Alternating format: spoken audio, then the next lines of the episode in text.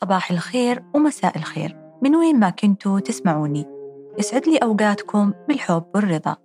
اسمي منال الحصيني، أقدم بودكاست حكاية الجزيرة، نقدم فيه قصص من جميع أطياف المجتمع كي نهون وجعاً ونرسم ابتسامة، ولأن الغد يلوح وينتظرنا والماضي قد رحل وولى، وقد تواعدنا مع أفق الفجر الجديد يلقي في قلوبنا فيض من الأمل والسعادة. عشق التراث العمراني في جميع أنحاء العالم، حيث تعددت الاهتمامات والوجهات التي سافر إليها. شكلت حياته وملامح شخصيته. حبه للطيران بدأ من الصغر، عندما كان يصعد إلى سطح المنزل منتظرا مرور الطائرات، فلم يكتفي بالتأمل فقط، فقد كان يصنع الطائرات الخشبية ويخطط المدارج لها، فمن حلم طفل صغير فوق سطح المنزل إلى واقع جميل. جمع بين الكتابة وتأليف الروايات وبالتزامن مع مهنته كطيار مقاتل، ولكن مما لا شك فيه أن للطيران نصيب كبير زين به سطور بعض رواياته، فالتحليق فوق السماء أثرى قريحته الفكرية بالخبرات التي حاكها في سطور كتاباته. ضيف اليوم عبد الرحمن المطوع، طيار مقاتل سابق، دعونا نستمع له. السلام عليكم، أنا عبد الرحمن عبد الله محمد مطوع، طيار مقاتل سابق وكاتب هاوي. أول وعي بالحياة أعتقد كان في سطح بيت جدي، وكان مشهد مثلثات في جدار طيني اللي هي عبارة عن نمط من أنماط العمارة النجدية. ما أعرف كيف المثلثات ذي والتراث هذا استمر يطاردني بقية حياتي. أنا أعشق التراث العمراني، ليس فقط النجدي ولكن في جميع أنحاء شبه الجزيرة العربية والعالم. تعدد الاهتمامات، تعدد الوجهات التي سافرت إليها وعشت فيها شكل حياتي وشكل ملامح شخصيتي. آه بعد ما ولدت في جدة، لسبب أن عادة أهلنا أنه الزوجة تولد عند أمها، فجدتي أم أمي كانت في جدة. ثم بعد أربعين يوم الوالد أخذني مع الوالدة في طيارة كومفير، كانت طيارات مروحية على أنها تنزل في مطار عنيزة. أثناء هبوطها ضربت العجلات في حجر لأن المطار كان ترابي. الطيار أقلع ما نزل، ونزل طوارئ في الرياض على اللي هو عبارة عن رغوة تنعض توضع على المدرج، رغوة توضع على المدرج علشان تخفف من الاحتكاك وتصير يعني وسيلة للهبوط بأمن وسلام. والدتي كانت تقول إن حسينا إنه خلاص هذه نهاية حياتنا بسبب الحادث اللي صار. هذه بداية الطيران. الثلاث سنوات طفولة مع سنتين تقريبا طفولة في عنيزة لا ما أذكرها. بعدين انتقلت العائلة للرياض لأن الوالد كان دخل الجامعة أو دخل كلية اللغة العربية. بعدين انتقلت إلى رجعت بعد سنتين أخرى، رجعت لبيت جدي لأمي. الشيخ سليم الجناحي كان أمين مكتبة وإمام مسجد، قارئ من أول القراء في إذاعة مكة المكرمة. عشت السنتين ذي في في حي الجوز في عنيزة، ودرست أول ابتدائي في الفيصلية الابتدائية. بعدها الوالد بعد تخرجه قرر أن ينتقل للمدينة المنورة كمدرس، انتقلت معه. درست في المدينة المنورة من ثاني ابتدائي إلى ثالث متوسط. كانت تجربة عظيمة على بعض الصعوبات اللي كنت أعيشها بسبب افتقادي لوالدتي، ولكن الحياة هناك بتقاليد أهل المدينة وبالنمط العمراني اللي كان موجود في السبعينات الميلادية بالحياة بالبساطة، كان تجربة عظيمة. أنا مدين للمدينة بتشكل شخصيتي ووعي وبدايتي القراءة وبدايتي الكتابة، وخاصة بعض الكتابات الشعرية البسيطة. بعدها قررت أني ألتحق بالعسكرية، فالتحقت بالثانوية العسكرية في الخارج لمدة سنة. فشلت باجتياز أول ثانوي، بعدين انتقلت ثاني مرة لثانوية عسكرية في بريدة، أكملت ثلاث سنوات، تخرجت، التحقت بالكلية الجوية. بعد سنتين وثمان أشهر تخرجت من الكلية الجوية كملازم طيار، وكنت محظوظ أني أخذت سيف الشرف الأول على الدفعة وجائزة الطيران. ثم اتجهت إلى الظهران، بدأت تدريبات على طائرة إف خمسة المقاتلة اللي هي أول طيارة يتدرب عليها الطيار المقاتل المعين في تخصص المقاتلات. كانت سبعة أشهر مليئة بالتجربة والاحتكاك مع طيارين من مختلف مناطق المملكة ومن مدربين مستشارين جايين من خارج المملكة، فكانت تجربة ثرية. بعدها عينت في تبوك طيار مقاتل في السرب الثاني إف خمسة، مكثت هناك سنة وسبع شهور. بعدها انتقلت إلى الطائف ورشحت على طائرة إف خمسة عشر.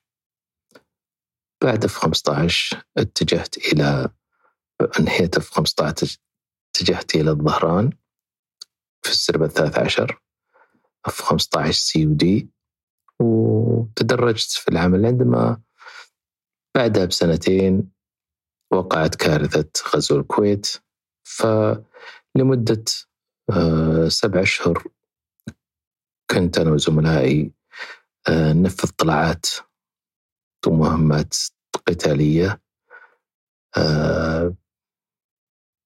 في جميع المناطق المكلفين فيها.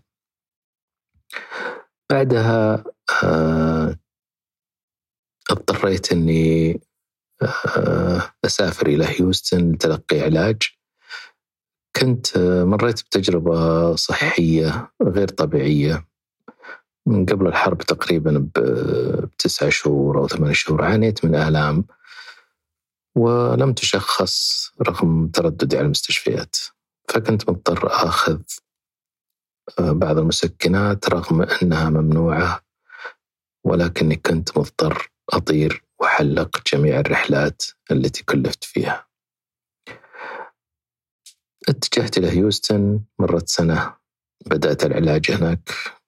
طبعا توقفت عن الطيران. السنة الثانية رجعت للسعودية وكملت علاجي. بعدها كافحت لمدة حوالي سنة للحصول على إذن بالعودة للطيران ثاني مرة. فأخيرا بعد كفاح ومصاعب الحمد لله حصلت على صلاحية الطيران الطبية واللياقة الطبية، حصلت على اللياقة الطبية. ثم اتجهت إلى سربي وعدت، بدأت أطير أحاول ألحق على ما فاتني. كملت مهمتي ورجعت أطير، وأخذت بعد دورات اللي فاتتني، ثم حصلت على مدرب طيران، ثم مدرسة الأسلحة والقتال كمدرب أسلحة وقتال. بعدها رشحت إلى دورة القيادة وأركان في بريطانيا، وكانت تجربة ثرية جدا في واتش فيلد في إنجلترا. وحصلت بالتوازي على درجة الماجستير من جامعة لندن كينغز كوليج، وكان برنامج قوي جدا ولكنه مثري ومليء بالفكر وبالمعلومات وبال ومليء بالرصانة الأكاديمية والبحث العلمي. في فترة من الفترات أسأل نفسي من متى بدأ هالشغف في الطيران؟ يعني أعتقد أنه من الطفولة، يعني كان جيلنا بالنسبة للطيران كان شيء عظيم، وخاصة الطيران المقاتل. فأتذكر أنه كنت أطلع فوق السطح وأنتظر في الرياض مرور الطائرات وهي متجهة لمطار الرياض للهبوط، والمدينة منورة نفس الشيء، وكنت أرسم مطارات ومدارج في السطح، أسوي طيارات من الخشب وأأثث المكان كأنه قاعدة جوية بالطيارات وبالتجهيزات، عالم عايش لوحدي على الأسطح. أه القراءة المكثفة عن الطيران والمعلومات هذا شيء كان يعني ساعدني كثير على أني أتعمق في تخصصي وأحاول أقدم أفضل ما يمكن. بعدها يمكن أتكلم عن بداية الكتابة. أنا مدين جدي سليم الجناحية من مكتبة كان يأخذني معه في الصيفية وكنت أقرأ. والدي الله يعطيه الصحة والعافية كان يأخذني مكتبة اسمها مكتبة الرويقي في عنيزة، وكنت أطلع وأقرأ وأبحث. بعدها بدأت يعني أقرأ بكثافة في الشعر الكلاسيكي والشعر بعدين الحديث، وبدأت أكتب. وأعتقد أول ما نشر لي الظاهر في جريدة الرياض والصفحة الثقافية وبالجزيرة واليمامة، محاولات يعني متواضعة. بعدها اتجهت إلى كتابة السرد، وأعتقد المنتديات كان لها دور كبير في أن جيل من الكتاب يتعلمون ويمارسون الكتابة والتفاعل مع زملائهم في المنتديات. فكنت أكتب بعض القصص ولا ولقيت تجاوب إيجابي، زدت عليها كم قصة وأصدرت أول مجموعة قصصية في عام ألفين وسبعة من المركز الثقافي العربي ببيروت الدار البيضاء، مجموعة وهم رمادي، قصص يعني متباينة، مواضيع مختلفة وأنماط مختلفة، يعني بعضها أعتقد أنه عادي، بعضها لا بأس، وبعضها جيد. بعدين كتبت رواية الزوراني، أعتقد أنها استعجلت فيها لكنها كنت مضطر أن أستعجل، ورواية تقع بحوالي مئتين وتسعين صفحة، تتحدث عن السياسة والعسكرية والمستقبل. لغتها حواراتها مباشرة، إيقاعها يعتمد على تقريبا التقرير الإخبارية.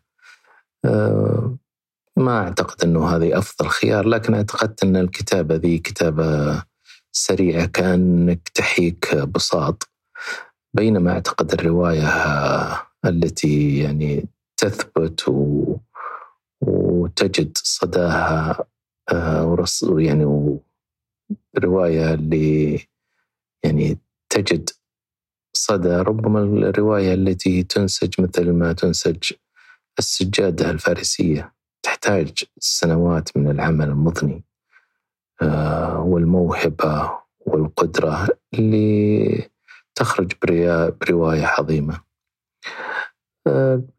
لا زلت لا زلت أحس أني كاتب مبتدئ، ليس تواضع كاذب، ولكن ربما المستقبل يجود بعمل أو عملين إن شاء الله. هذه لمحات عامة حبيت أشارككم فيها، أتمنى تكون لطيفة ومفيدة. شكرا. ختاما، يمكننا تحويل الأحداث المؤلمة إلى فرصة سعيدة للتعلم أو النمو ومساعدة الآخرين. نريد مساعدة بعضنا لأن الإنسان يحب الحياة ومن حوله سعداء لا تعسى. ودمتم بود.